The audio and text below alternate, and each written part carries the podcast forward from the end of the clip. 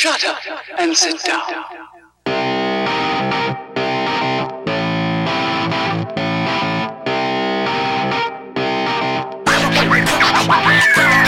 Right, welcome back to the Limited Upside podcast. This is the fifth iteration. Uh, we took a week off in between. A lot happened in the NBA again in the week off that we didn't get to do this podcast. Turns out my regular life, Mike's obligations to SB Nation's NBA uh, content, they get in the way. Obligations. Because this is this is the passion project. Right. That yeah. is work. If I could Right. do this 24 7, I'm I know. sure I would do this. Well, it's funny because you work in what a lot of people would say it would be like their first hobby. Like, well, I follow the NBA, right? Yeah. But that's you know, it's a passion. It's fun. There's a double edged sword to it sometimes. Yeah, for Your- sure. When your hobby is your passion, then you don't have a hobby. It's true. I guess you're gonna get, have to get into like advertising and marketing. Right. You know? there you go. exactly. But no, it's been a, it's been a couple weeks. A lot has happened in the NBA in terms of um, there's been some uh, coach firing or a coach firing. There's been some key people coming back from injury. Um, there's been some key people getting injured. Um, and then on top of that, there's been some shakeups in the overall landscape via trades. So there's plenty to talk about. It's but a, it it's a very long winded way of saying that. Like, there was a player who was involved in 29 trade rumors. I so you documented this. Yeah, did you not? I put um, the Celtics blog archive was Mhm. instrumental. I basically went back in all the years of their archive and just typed in Control F Rondo because they do such a good job of getting like every single po- rumor is like a thing that they Sure. put up. Sure. So I He's found, been the most rumored to be traded player in the NBA. I think so. Has And to be. It, it's almost to the point where yesterday, like, there were so many indications that, like, okay, we're really serious this time. But there was still a part of me that was like, you know, why are we writing out the trade in advance? Like, why are we kind of thinking about our analysis pieces already? Like, this isn't going to happen. This is just a waste of time. But of course, it finally did. We had planned out a few things, and we were ready to go. So, Uh, well, so that we had plenty of previous rumors, some of which made sense for various competitive teams in the Western Conference. There's some Or- really juicy ones there too. There really are, Chris Paul, I guess, is what that was what Boston Yeah. was pushing. There was one that the the Curry Rondo rumor Sure, from sure. soon after that, where both teams are kind of worried because the Warriors love Curry, but the Celtics were worried about his ankles. Right. Well, so we should preface this. We're doing this the day after the trade. This is December 19th. It's a Friday. And we're doing this the day after the Celtics sent All Star point guard, former All Star point guard, Rajon Rondo, to the Dallas Mavericks for Dwight Powell, Brandan Wright, Jae Crowder, Jameer Nelson, a first round pick, which they can flex to two years from now. It, it's probably going to be a 2016. It'll probably be a 2016, not this upcoming draft. The only And way it's two- not is if Dallas is, doesn't make the playoffs. Correct, and which we will talk about later. We think they will, and a second round draft pick, which is weird because it's not an aggressively large haul. Celtics are going to have to cut a few players in their team right now who are probably about the same as Jae Crowder or Jameer Nelson. They might even they might even let Jameer Nelson go into the general free agent population now. Well, they they lose. Dwight Powell goes to Dallas, Right. But they also they cut some center that uh, Havarani, who like his stinks. sure, sure. Like well, I nothing, mean, they nothing added. special about him. Right, right, Um, right. But this is all part of. It. I think I may have said this on one of the earlier pods, but um, Danny Ainge is a master at convincing the Boston, uh, different than Hinkie. Sam Hinkie got the Sixers fan base to buy in immediately to this, but Danny Ainge has a much more. Uh, it's much less transparent. He doesn't want to win, and has been doing that since the first time he sat Paul Pierce over a decade ago with no injury at the end of a season. He does a lot of this. But this is um, this was a trade they had to make. They weren't going to re-sign him. I just don't know if they really got that much. So first off, let's What- talk about the trade itself. Yeah. Then I want to talk about the impacts in the Western Conference, and then eventually where that seeds the Mavericks and the other eight teams with the best chance to win the Western Yeah, Conference. we're gonna go through our one through eight power polls, see if they're different. Uh, West Coast only. So let me throw it at you, Mike. Who wins this trade? What are your initial reactions? Do you think that there is a winner? Well, let's. You, you mentioned Boston 1st let Let's, let's hit them first. Mm-hmm. Sure. Uh, the Celtics, you think, did not get a very great return for Rondo. Yeah. Uh, the thing is, though, what there was just no market. You know the the worst thing that could have happened in the Celtics over the last few years was when Rondo tore his ACL last year. I think you know Ainge was always kind of thinking about like when. I'm not sure that Rondo is a guy I want to turn the franchise over to. There's just a lot of baggage there. and Personality as well. personal. I mean, I mean, that's what I mean. Yeah, Personality, whatever. So ACL physical baggage a little bit, and also how he represents an organization. Yeah, the, the the latter stuff was always a concern, I think. But now that he tore his ACL, he just suddenly hasn't been the same player mm-hmm. since then. And so, 2012, 2013, like when that season started to go south, that was the sweet spot to trade Rondo. But nobody wanted to take him because they didn't know how he was going to be health wise. And I think the Celtics wanted to see like if they could, if he was back to the same player he developed, then they could have flipped and gone the other way with their rebuild. Mm-hmm. So I think that just really ruined the value that Ainge could have gotten for Rondo. You know, it's it's impossible to know if this was like the best trade because we have no idea really what he turned down. Right.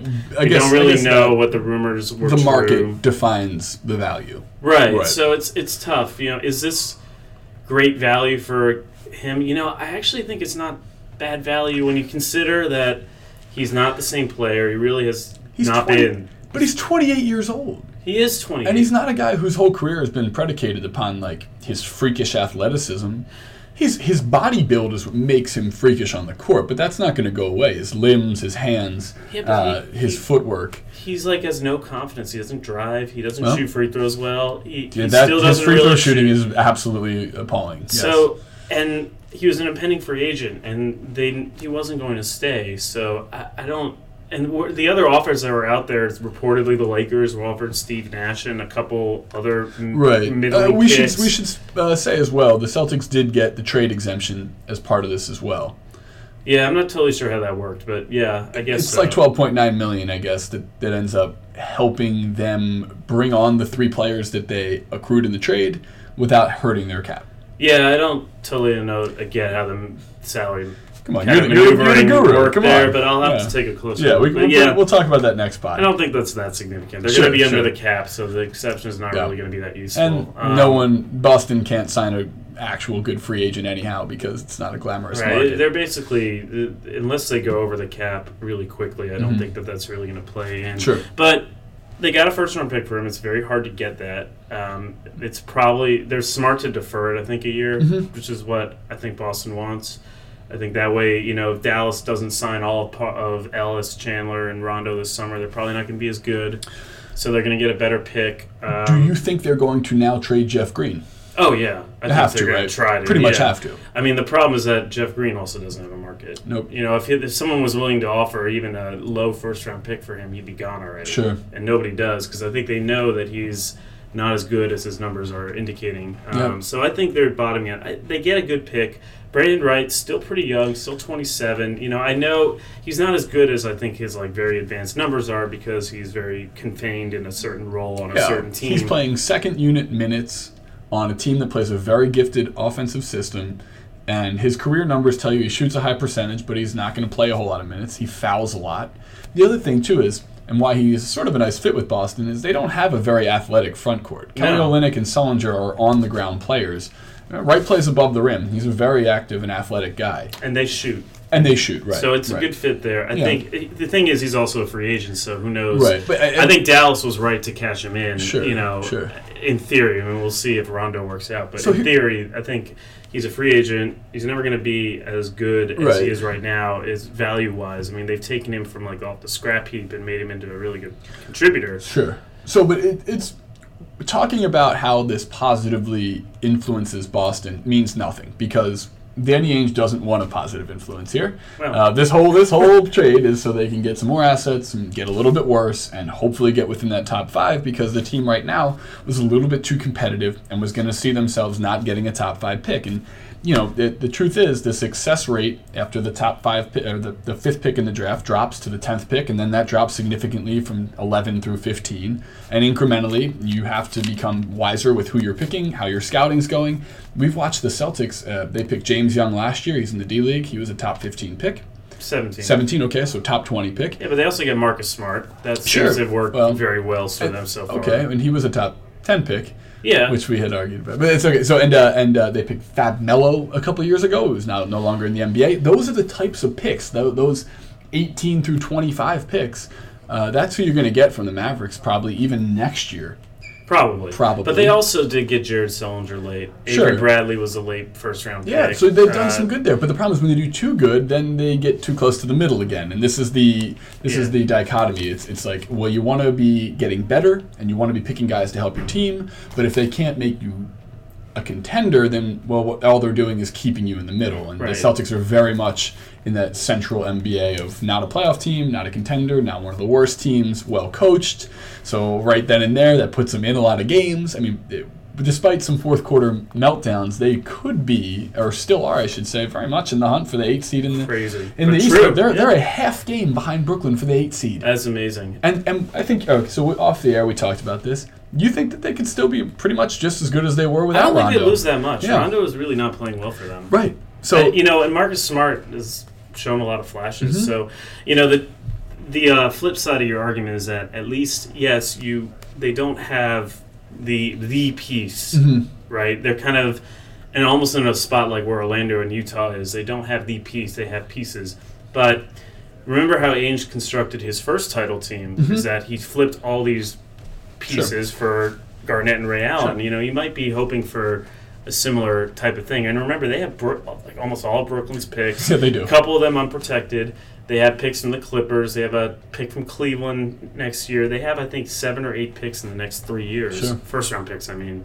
You know, mhm.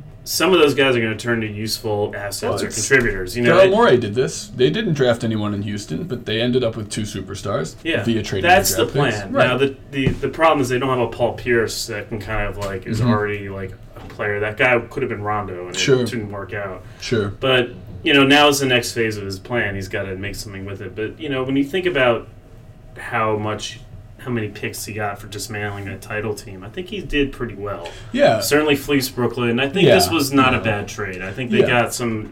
They they Well- got about as much as they could. And the difference is when when Brooklyn made this trade, it was a great unknown, right? It was well, we're going to add a bunch of veterans together with big contracts. We're going to take a swing at a new market, hopefully be successful, so we can get a new fan base to be excited about Brooklyn basketball. Man, That's not what the Mavericks are doing. The Mavericks have a, a contender. We'll segue right into the Mavericks now Yeah. because enough about what this does for Boston. What it does for the Mavericks is potentially make them the best team in the Western Conference. Uh, now that's debatable, and, we'll, and we will debate debatable. that. I don't. I don't think that. I don't think you do either. But No. it definitely sweetens the pot for the argument to be made on their behalf, and it it, it is not dissimilar to what initially made Boston successful, uh, which was they brought three guys together who they hoped would mesh. But I think it looks like something that will mesh. I think Rondo is a really good complement for a really high octane offense. He doesn't have to shoot because they have Monta Ellis, they have Dirk Nowitzki, they have Chandler Parsons. You could argue that the best point guard center combination in the league that doesn't need a play run for them would be Rondo and Chandler. well, yes, but you could also the every play gets run for Rondo in Sure. a different way. Well, that's Uh, fair, but the point I'm making though is the the defined roles on this team should be set from the first practice they have together. That's usually a very difficult part of building chemistry is understanding who's going to do what. What have you done in your career that you need to change moving to your new team? And I don't think that's really going to be an issue with this team. Plus, Carlisle is a great coach and commands respect right off the bat. Mm-hmm. Yes, and I think that's going to be big here. There's a forest and a trees argument here. You know, the, the phrase people sometimes lose see, they they see the forest for the trees. I think it, the trees argument, if I understand, if I'm using this analogy correct, the one mm-hmm. the, the two nitty gritty argument is that this is a bit of an awkward fit. I'm, I'm not sure it's going to be so easy. One of the reasons that Dallas was so good offensively this year is just the way they pop the ball around and catch and go, catch and pass. They made up for really. If you look at their shooting, right? I mean, Nelson was okay. Parsons was slumping. Dirk is obviously an incredible shooter. Monta is not really a catch and shoot guy. They don't really have like the great shooting at the wings. They just kind of were able to. Nobody really held the ball for a very long time, so they were able to create all these driving openings. That's not Rajon Rondo. Rajon Rondo likes to hold the ball and survey and Oh, keep yeah. his dribble alive Yep. and keep a live dribble. and- Baseline dribble, go around the, the yeah, basket. is that going to be a great fit for what Dallas does? I think that's a question. You know, it. But they also didn't make this trade. I don't think for offense. I think they made this trade because they're just getting shredded Sure. defensively. Now that's a, also an interesting question though because in the early stages of his career, I think Rondo was just the best defensive point guard. Oh, he was league. he was a, a terror. spider web of a human being. He was a terror. Yeah, but I think yeah. in recent years, whether it's due to effort, whether it's due to the ACL, whether it's due to just kind of, you know, being a little too headstrong and thinking that he could kind of get away with it, I think his effort has lagged. That may be. But And I think- is motivation a part of that? Like um, showing up to uh, to work with Boston was showing up understanding that you were very much part of a rebuilding process that you really weren't in the long term Mm-hmm. plans for. Well, now he's in a non-rebuilding pro. He's in a win now short-term solution. It could be the exact opposite mentality, which might work well for Rondo because the last short-term solution he was part of, they won the NBA title. Yeah, so that's the Forest argument, Sure. which is the trees is that if you look at the nitty gritty, Yeah. it's not the best fit. You're integrating him mid season. He's a dominant personality, and he plays a certain way that doesn't really mesh with what Dallas does, and Mm-hmm. he's not the defender that he's, repu- re- he's reported to be. And this could be a very short rental. Yeah, and he's a free agent, and you gave up a, some really your only semblance of front court depth. Yep. they have nobody right now. I have right? that circled here on my piece of paper in your trees argument. Depth. Yeah, Depth is everything in the NBA. So we've watched now how many centers right now, from the Bulls centers to uh, OKC's. I'm sorry, to um, uh, the Warriors centers. Uh, to Portland center, but you can go down a lot of contenders, and they lose one big man, and all of a sudden there's no other center on that roster. yeah, they're in trouble. Chandler's a guy who struggled with lower back issues for the greater part of five years now. Well, lower back issues flare up, I can tell you firsthand, from sleeping. Yeah, Okay? From yeah. walking, sleeping, eating, sneezing. That happens, all of a sudden you don't have right to bring off the bench to give you more or less that same tap back energy, don't need the ball in your possession type center. Uh, they have very little depth. Yeah, they that do. concerns me. That is a con- that's that should be a concern. Yeah. You know, they there's talk that they're going to add Jermaine O'Neal. I think they're going to try to see if Greg Smith can help them a little bit. Mm-hmm. They might even make a trade. I mean, they have some guys. They Devin Harris is a good player, but do they need Devin Harris now that they have Rondo? Maybe Sure. they can move Harris for front court depth. Who knows? Monta could be your backup point guard if you Yeah, and they have JJ Barea, and they even have Raymond Felton, who you know, look, hasn't played all this year. But if if you had to trade Devin Harris, it's not the worst thing in the world to Sure. give him 15 minutes a game. Right. So that that is a concern. That so that's the trees. The forest argument, though, is kind of a couple things that you talked about. Dallas has a history, and I think I would argue recently a very good one of bringing in these guys that are at the low point of their value, banking on their Dirk and their system and their way of playing to kind of prop them back up to Atmosphere. their old le- level Yeah, the right and atmosphere. benefiting. So they buy low. I mean, they've had some misses. But, you know, they tried it with Lamar Odom, that didn't work. They tried it with a lot of guys, but you look else at other people. Monta, great Mhm, example. mhm. Tyson Chandler, great example. I would say Vince Carter, a great example. Back when they had him, Yeah. when they traded for him, he was Oh, they, not doing anything. They gave Vince a lease on another five years of NBA, not just serviceability. He's a key part of Memphis's second Yeah. place team. Yeah. no, Vince Carter, I would say. Yeah. Uh, Yep. even someone like Shawn Marion for a couple of years when Sure. he signed with them, he was it was not for much more than the mid level. His reputation had fallen off a bit. Uh, You're absolutely right. you know, and they're trying it again now with Harris and Barea, and it's just what they do. And so they have every reason to believe that Rondo, if if Rondo is going to kind of get back to the level he once was at, don't you think that a place like Dallas offers the best chance for that? I do. And yeah, then, I do. And then the other art thing is that the other forced argument is that you have to look at where Dallas is. If Dallas kept their same team, they're losing in the first round. No questions asked. There's no there's no way they're beating I don't think there's no way they're beating anybody in the West with their way they play defense on the perimeter. I just mm-hmm. don't think there's any way. And when they played offense against really good teams, it wasn't quite as good. I think their numbers are inflated a bit by just crushing some of the bad teams. Yeah, So they needed to do something. Dirk is what 37, 38 now. I mean, he's old. he doesn't have much time left, and they don't have like a they had to do something to kind of make that push, and they did it with really with only when you only have to give up a backup center who's plays 20 minutes a game, never is going to play that much more because you can't play him with Chandler. Sure. For a guy like Rondo, I think you have to do it and just roll and see what happens. I I think it's the right play. I thought it was the right move. Um, when these rumors started to surface, I thought the Mavericks, great. I don't want to see Rondo go and uh, you know form a partnership with Kobe that they think they can extend till Kobe's 40. Yeah. Um, I think back to how many wide open 15 foot jump shots KG got with the Celtics. I think Rondo helped kind of usher in the second half of KG's offensive career, which was as a pick and pop jump shooter, no longer a baby hook, work around the basket type big man. He helped move him further away, but got him easier shots in doing so. So, though he moved a little further away from the basket, his percentages still stayed high. Um, I, I can see that happening very much with Dirk in this case. You know, one of the things that Rondo does do by pounding the ball is he brings a lot of attention to him because he's pretty good around the basket. Now, when he was offensively at the top of his game, Well, he's not anymore. well, right. I'm saying when he was at the top of his game offensively, he had really good touch around the basket. All the different English and spins you needed from all from the right side, from the left side, albeit always with his right hand. Um, but what happened was that uh, the open shots that Ray Allen got, the open shots that KG got, were all very much a symptom of the distribution and court spacing and attention that Rondo took. Now, I think they could see a lot of the same parallels with the Mavericks. And one thing I will say, though, is that the Mavericks as an offensive flow, uh, you talk about getting Chandler Parsons integrated into the system, that is something I worry about. Oh, because yeah. now they're going to have to integrate a very, like we said, strong personality who plays the position that starts every possession. Mm-hmm. Well, realistically starts most possessions. And then that guy has to worry about getting all of his teammates to like him, but primarily he has to make sure that he's getting Dirk, Monta, and Parsons shots. And there's only one basketball. And Parsons is the one who needs the most touches right now because he's the one who's struggling the most. Uh, he's, he's picked it up a lot recently, I would say. Yeah, yeah, he, he has. He started He's off played- poorly. Yeah, he was a bad start. You know, it, but you, he- also say integrate. Yes. Uh, We're not just talking about anybody that they're integrating. We're No, talking yeah. about Rajon Rondo. Yeah, absolutely. Incredibly dominant personality that has gotten Mhm. on a lot of people's nerves. Sure.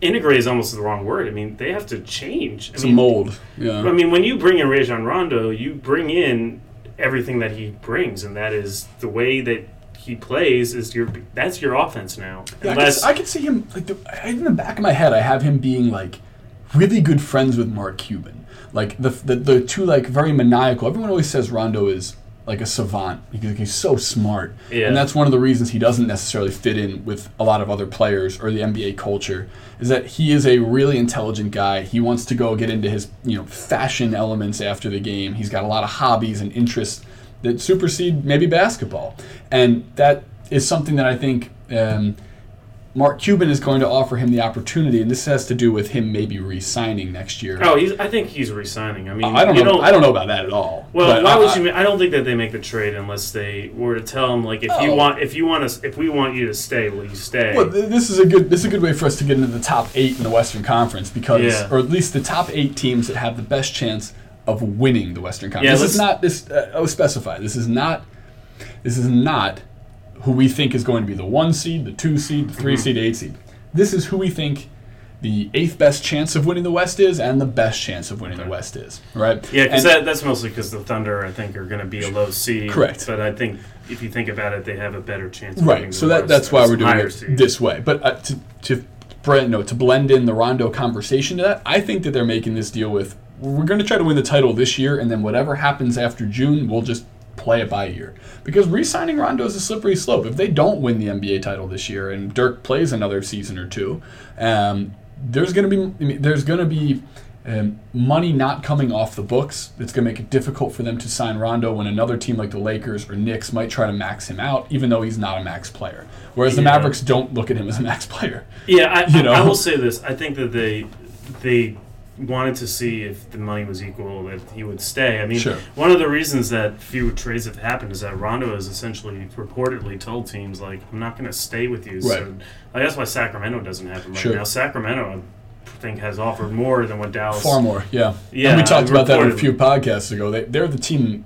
uh, They can offer the most, but man, we'll, we'll talk about Sacramento later. Let's talk about actually good teams. So, All right, so we'll you- start at eight. Let's we'll just start do that. Eight. We're just Yeah. going to say who are number eight best chance. best chance of winning the Who's Western your number Conference. eight? I have Portland as the eighth best chance to win the Western Conference. Robin Lopez's injury is going to hurt them a lot. Their East, their East Coast heavy schedule so far, which they've dominated. They're like 11 or 12 and one against the East. That's going to die down a little bit. I think it's hard for them. It's going to be hard for them to sustain such tremendous play. Like last year, they also kind of dipped a little bit towards the end of the season, just a little bit. But um, I have Portland as my eighth best chance to win the West. I don't see them winning the West, but I can see them having a playoff series win uh, and being tough to matchup wise, tough to go against for all the teams in the West Okay. because Aldridge. But um, yeah, All right, you have Portland. I'm going to go with a bit of a controversial pick. okay. I'm going to pick Houston as my eighth best chance to win Okay. the West. Houston at eight. And Interesting. my reasoning is that I just don't think that those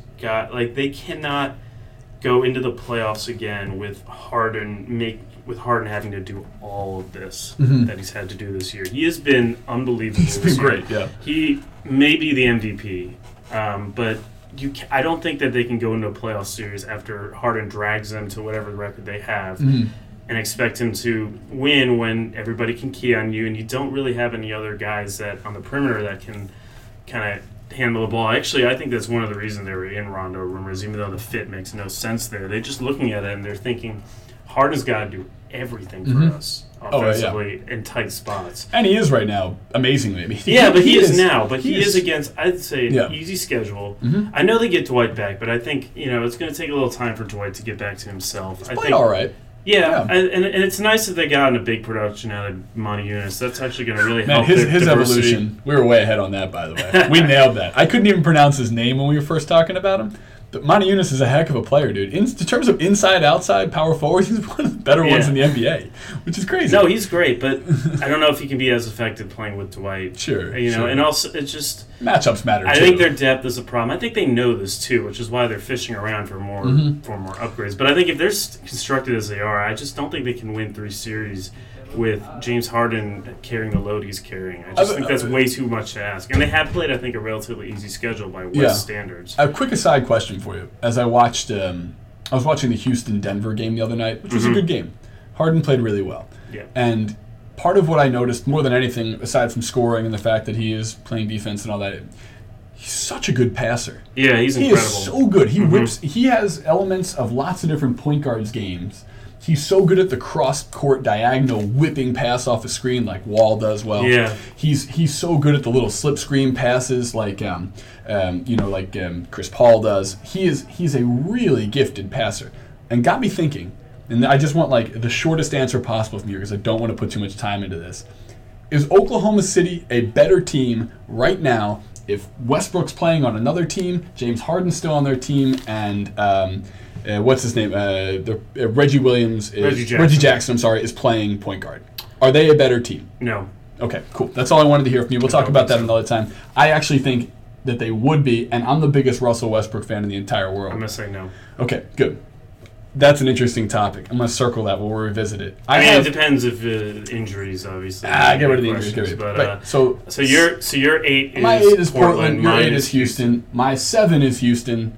Your seven is. The Los Angeles Clippers. Okay, let me go first then. Okay, so it's seven. Well, we I- already talked about Houston. Well, just so- the reason I have Houston at seven, similar to the things you said, but also because the more I watch Dwight, the less there is to his game. He, he's he is a physical force insofar as for 25 minutes a game, other teams don't go into the lane. But by the end of the game, they play Dwight like he's any other center. There's plenty of guys that could jump and block your shot. Robin Lopez alters shots the same way that Dwight does now. He's just not the same player. His I think you're a little harsh body. with him. It, just Ah. depends if he's not if the injuries are. Yeah. I think So it's a little harsh. So at but seven, you have the Clippers. I have the Clippers. Now, that's Now- interesting because the Clippers be- are a really good team. Let's be. I just want to be clear. This is if no serious significant moves are made by Okay. any teams. So like Houston, the Clippers are two teams that could make a move. We should also say we're basing this off, off of a, a roster of health. Oh I yeah, think- no I think it's injury. important to no, note no that- injuries that are unanticipated. Right, exactly. Okay. Unanticipated. Okay, Okay. I'll, I'll buy that. So you have you have the Clippers at seven. I do. Go ahead on that. So I think that um, this is a team that is very shallow outside of Griffin and Paul. Paul's had, I think, a really good year. I think Griffin has not had a great year. He's struggled with some back injuries. He's not the same player. They have questions about DeAndre Jordan. I mean, he's just kind of the same guy, and he's a free agent. Like, what are they going to do with him? They really don't have anything on the wings. I think GM Doc really hurt Coach Doc in this respect. Well, GM head GM head coach people often get in each other's Yeah. way, even though they're the same person. I mean, look at that trade they made to lose. I mean, Jared Dudley was nothing special, but they, They got caught. They got caught, caught hard capped and had to trade a first round pick to get rid of him. They could have really used him. And Matt Barnes is a big problem even now at the at you know, at small forward, especially in the playoffs. Nobody's going to guard him. Mm-hmm. They don't have anyone behind him. They're they're they're weak in the backcourt. Crawford is a very one-dimensional player. I don't think Farmar is going to stay healthy. Spencer Hawes is all right. You know, they Yeah. just don't have. In the playoffs, it's going to be so easy for people to key on Paul and Griffin. I think their window was last year. Sure. Unless they make a move, I, I don't.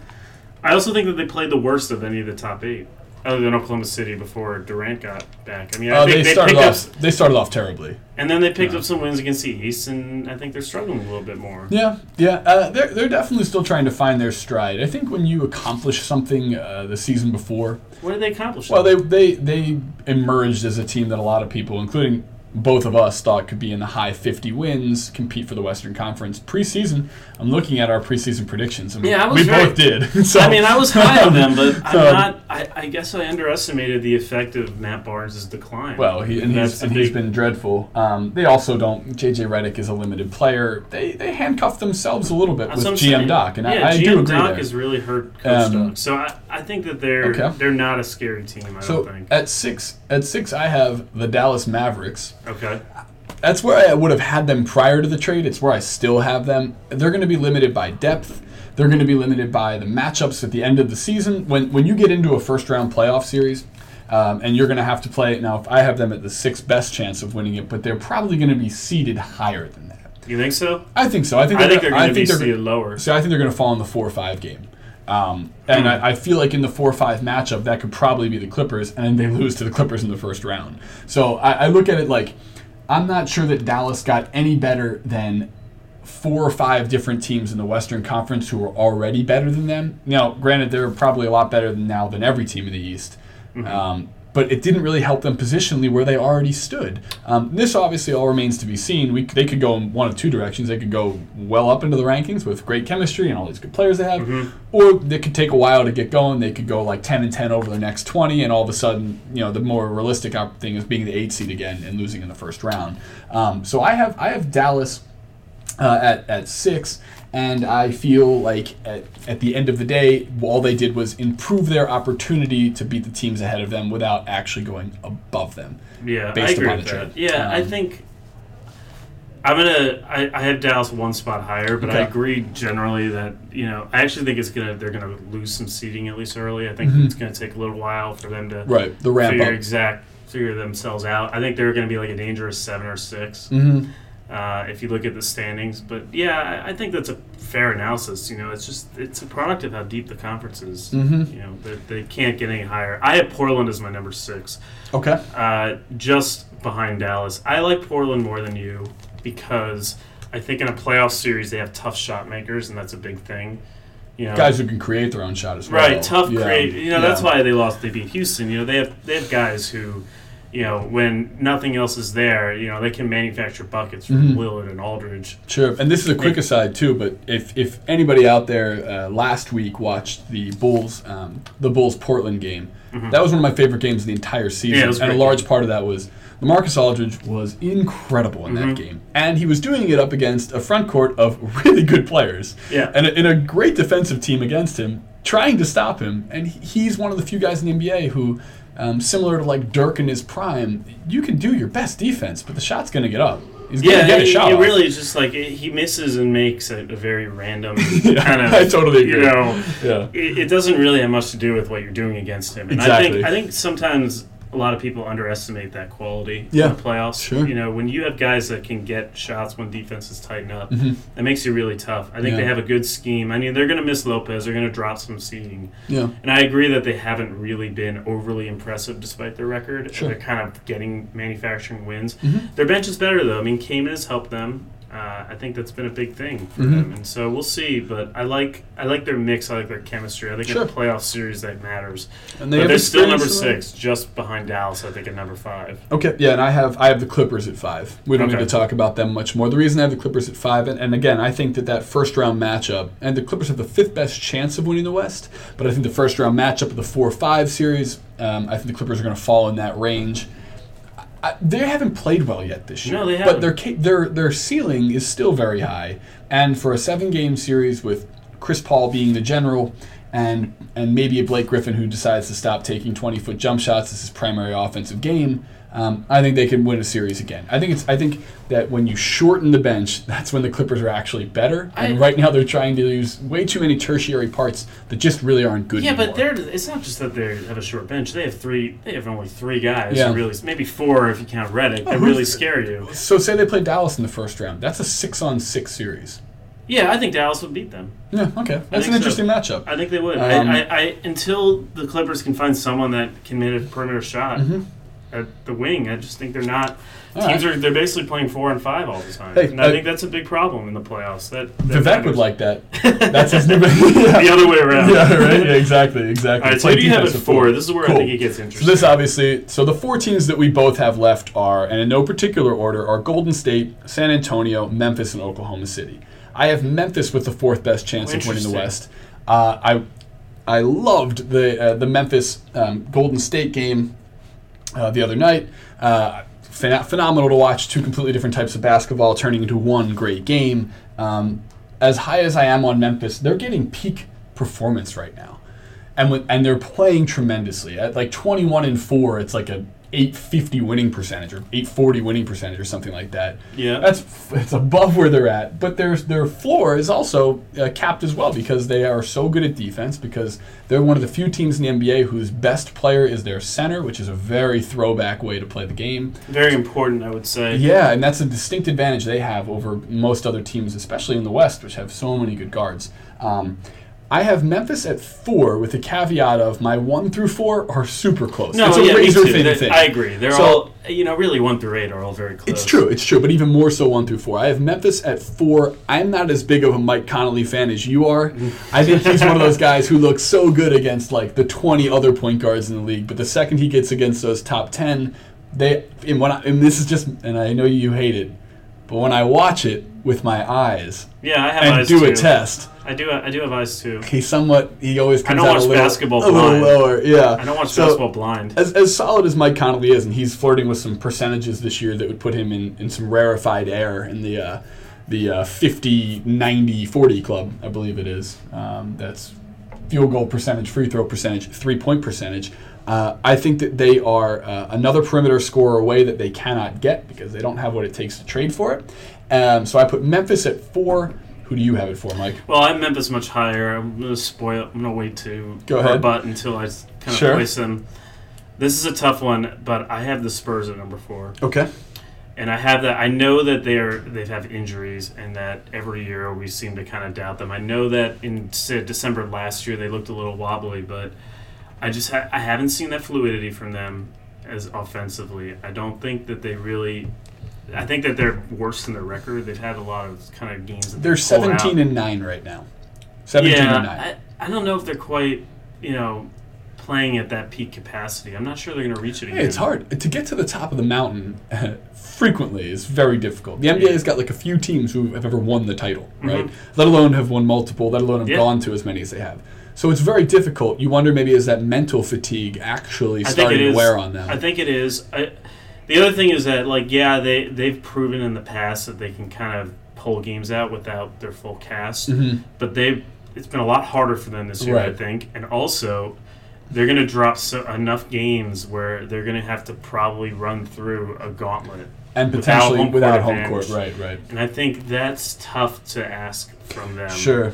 Sure. And like what? And so there's that, and you know, I don't think it's just a lot of guys that. When are they going to find the rhythm? I mean, they gotta. They have to find it. What? Like they need it a little bit. Yeah, and it's Yeah. hard. It's hard when every other game you're sitting a different combination Mhm. of two important players. If it's Parker and Ginobili, if it's Kawhi Leonard and Duncan, whatever it may be, um, they need to play together. They need to get into it this season. Every Yeah. season's unique because teams are changing to, to combat what you do, not necessarily what you're doing is changing. Yeah. So they need to get that chemistry together, which they are lacking right now. And that's Yeah, something I- we haven't said about Spurs in a while. Cory Yeah. Joseph's playing too many minutes. Well, they, they have to. They have so many injuries. I know, I know, I know. Exactly. Yeah, I, I think it's just the reason the argument against the Spurs is really a reputation argument. Yep, yep. And sometimes that matters, and sometimes though reputation arguments are when people are blind spots to not Sure, spot sure. real problems that are happening. Agreed. And so we'll see what it is. Cool. So who's your number three? So my number three is Golden State. My number three is also Golden Hey, State. that's good. We, we, we Finally we- agree. It only took to the well, I number guess I three. think at a number two we're gonna agree on then. Um, We'll see. We'll see. All right. So I, the reason I have um, I have Golden State at three is, and we said um, we were assuming injuries, or we had what was the word we used for injuries? Uh, Un- no unpredictable. unpredictable. Right. So here's a predictable one. Bogut's not going to play in the playoffs, or if he does, it'll be in a limited Oh capacity. no, he'll play in the playoffs. or maybe eh, we'll see. But anyhow, so Bogut's the injury who makes. um he is the most pivotal player in the NBA who's not one of the top 25 players. He he is the most important part of their defensive team, which is what made them good last year. The offense should have been there anyhow, and the offense is there now.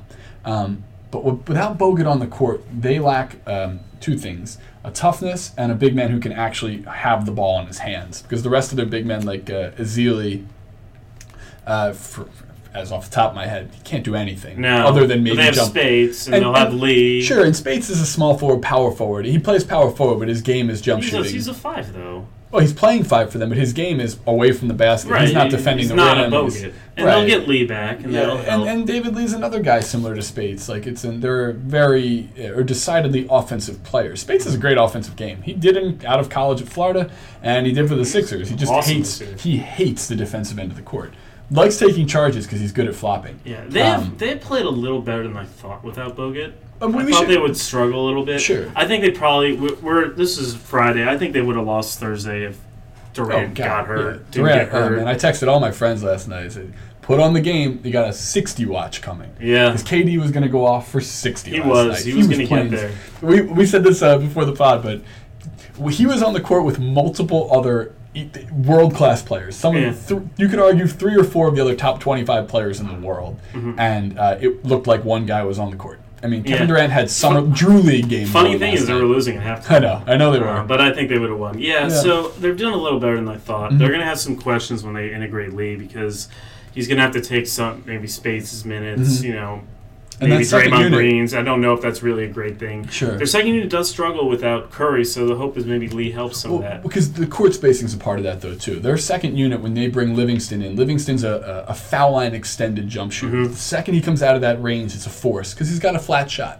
Um, so they did last night. Their second unit, they kept Curry in with them. Yeah. Now Curry and Livingston worked very well together last I was going to say they can they And I can like manipulate some of Yeah. this though. They can play because I think Livingston with it has been a bit of a disappointment Well, yeah. with the second unit. But Sure. if they play Livingston more with Curry and Stagger, the Splash Brothers minutes, they can.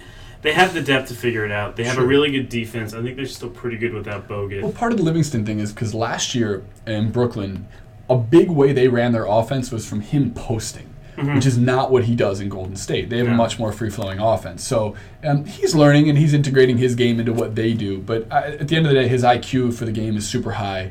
People like playing with Shaun Livingston too. Uh, and we can't stress enough. Steve Kerr has had his like fingers, his grip on this team now for how many months? Like well, five or six. They, you know, You you know, know, the more I t- talk about, it, the more I realize we may be underrating them. The, the concern I have is just Bogut. Yeah. You know, not. not I Oh, think he'll be healthy. twenty-two and three. Of course, we're underrating them at three. Yeah, you know? but I mean Bogut, you know, and we'll see. I think he's going to play, but you know, it, it's asking a lot for him to kind of be upright and have no problems in the playoffs. Mhm. Um, and I, you know, the offense looks really good now. I, I wonder what it's going to do when teams are a little more keyed in on Curry. Yeah. uh, know, that's going to be interesting to see. All right, all right. So that's the three seed, who actually happens to be the best team in the NBA, who just ripped off like sixteen. Yep. I'm not not three seed. I'm sorry, third best chance of winning the West. Um, and my second best chance of winning the West are the Oklahoma City Yeah, Thunder. so they're my number two as well. okay. Although, yeah, I, we I agreed think, on two of the three. So you Yeah. have this. But then we don't even. So your number one is. San Antonio. So my number one is San Antonio. Oh, we don't have to talk about San Antonio. Well, I'm, my only point on San Antonio being the top chance is just because until they lose a seven-game series, prove me wrong. it has a prove me reputation argument. It's a reputation, but it's also it's, a series is such a different game. They- They're going to be able to make sure that they have their best players on the court because Pop will make his best players play the same way he allows for them not to in the regular season. Yeah, but when they've lost, you know, let's think about when they've lost yeah. in the past. They have lost disappointingly, I would say, often. Other than the finals a couple years ago. Yeah, against the Heat. They get upset by an eight seed Mhm. and get swept by the Suns. You know, they get Mm-hmm, really lose meekly to the Lakers a couple of years before that. Uh, who'd they lose to in 2009? Was that the year they? That was the year that the Suns beat them, right? Or wasn't there a year between? Or Oof, man, I, I don't know. I don't know, Mike. You're the encyclopedia Yeah, in that regard. they lose to Dallas. it- Whatever it is, what I'm saying with. is that when they lose, and even Oklahoma City, I think in 2012, although that was like I think a really tight series. Mm-hmm. Yeah. they tend to lose series that you expect them to be more competitive because they're the Spurs. Is what I'm saying. So Mm-hmm. Yeah. when we talked about the Spurs, I think we agree on Oklahoma City. My number one though is Memphis. So you have Memphis is the top. So so we'll clarify that. Are my three best chances? I had Golden State at three, um, I had um, Oklahoma City at two, and I had the Spurs at one. You have Memphis at one, Oklahoma City at two, and Golden State at three. Yeah. Now, now why Memphis at one? I, whereas I have Memphis all the way back. I think Yeah. at like four. Well, I think the Thunder would be one if they could trust that they could get a high enough Mm-hmm. seed to avoid the gauntlet, which I don't. Yeah. I, I mean, this is. I, I know they're playing really well, but I, I really like the way their team is constructed this year. Though it's really a shame that they had the injuries. I love. I think that they Talking about getting Oklahoma rid- City. Yeah, they Yeah. got rid of Sefolosha. It was no good. Yeah, it was garbage. Robertson, Rob- Robertson, is better Robertson is better. Yeah. They got Anthony Morrow, great pickup. He can hit shots. I thought that was really smart. They're now finally starting Adams so that they can kind of pace Perkins. I think Perkins has been better this year as a reserve. I think it's actually That's lifted a little bit be. off. It's lifted a little bit off Yeah. his shoulders. He never have- got to fall into his Jermaine O'Neal role. yeah. they have Ibaka hitting threes now, which Mm-hmm. is really dangerous. So they actually, in the past, teams could shrink the court against them. Absolutely. I don't think they can do that anymore. Well, and Ibaka's always been a guy, and, and this is there are certain players in the NBA who are 20 and 10 in the regular season, but then that becomes 13 and 7 in the playoffs. Mhm. He's been that. No, I don't think that's going to be what he is this year. I think he's going to continue to play really well because he's emerged as a he much is better so player. important to them. I know. I really do think if they had him last year, they would have beaten the Spurs. Yeah, well, I know a lot of people don't share that opinion. I, I I, just- really think that they, they would have beaten the Spurs. So I like the way they're constructed. Yeah. They have Westbrook is playing out of his mind. Sure. I think that's going to continue. Sure. I just think you know, is it gonna are they gonna be able to get up high enough so that can they win three series on the road? That's the big question. Yeah. So that's why I have Memphis number one. Now, Alright. what I like about Memphis, I know you they don't have like the perimeter Mm. go-to scorer, but I mean, they can Conley man- is their perimeter guy. What's that? Conley's their perimeter scorer. Yeah, but they can mix and match. You know, I think it was actually really encouraging this week to see the way Vince Carter played. That's a big thing for them because he was struggling. They can now put him in in a tight fourth quarter situation and get the spacing they need. It's incredibly important, though, that they not put too much emphasis on winning those regular season games in December by overusing Vince, because you're going to want to have the best Vince possible come April. And yeah, that's an they won't though. They have so much depth on the perimeter. Well, they are so deep. Yeah, they are. They're deep with very similar. Yeah, you're right. With They're- similar what do you players. No, I mean they have. You can play. You can go defense with Allen. I think Prince has looked a little better recently. Did Allen get hurt the other night? Uh, I don't know. Tony I'm Allen get hurt? sure. Okay, all right. no. And then you're not a big Courtney Lee guy. I'm a big Yeah. Courtney Lee guy. I think he's very underrated. I'm Well- a big fan of his. Conley's playing well. Gasol aggressive. Yeah, I mean, That's a huge Slim thing. down Gasol. forget is a, like a okay, so forget like we haven't they have a mentioned perimeter? Randolph. Was that so we haven't mentioned Z-Bo. yeah? Forget about like do they have a perimeter score? Yeah. If Gasol's playing this way, he's their he's their scorer. Yeah, he's also their facilitator because I mean, he's an incredible monster. passer too. Um, And they have a great defense that has, I would say, not been as good this year, but they can turn that on. Mhm. They have And they great did it the other depth. night. They went on a run. They turned a switch, and it was an automatic defensive Mhm. crush. They were They've- great. They have great depth, and I think they're going to have more home games. I think, I think they could get the two seed or the one Mhm. seed. I mean, you real. I mean, Golden State looks on a good path, but if Bogut's out for a while, Yeah. Well, we'll see. They're only one game. They're twenty-one and four. So Right. I mean, that's a really good start. Can you win? No, If they have home court advantage, I mean, that's a huge advantage. I was going to say if you took the last uh, month and a half of last season, so when Gasol got healthy last year into Mm-hmm. this year, I don't know what their total record is, but it's insane. Incredible. It's incredible. Yeah. And they're- another team that, like, I think is uh, they have continuity. I know in the past they've struggled in crunch time. That could Mm-hmm. Yeah. happen again. Uh, but they they're now that Gasol's actually shooting mid range shots. They're a tough shot making team as well. Mm-hmm. Yeah, I think the more selfish Gasol gets, it's actually the better it is, Mhm. uh, for the Grizzlies. But look, our our top eight is going to be a nebulous tally for the rest of the year. I swear. I, next time we do this, They're all I better bet- teams than I- anyone in the East. Exactly, and that's and that's why uh, number seven right now in the standings, San Antonio, is five and a half games out of first place, Absurd. which is insane. Um, and you still have teams like Phoenix, Oklahoma City, who aren't even in the playoff picture right now, with New Orleans currently at the eight seed because.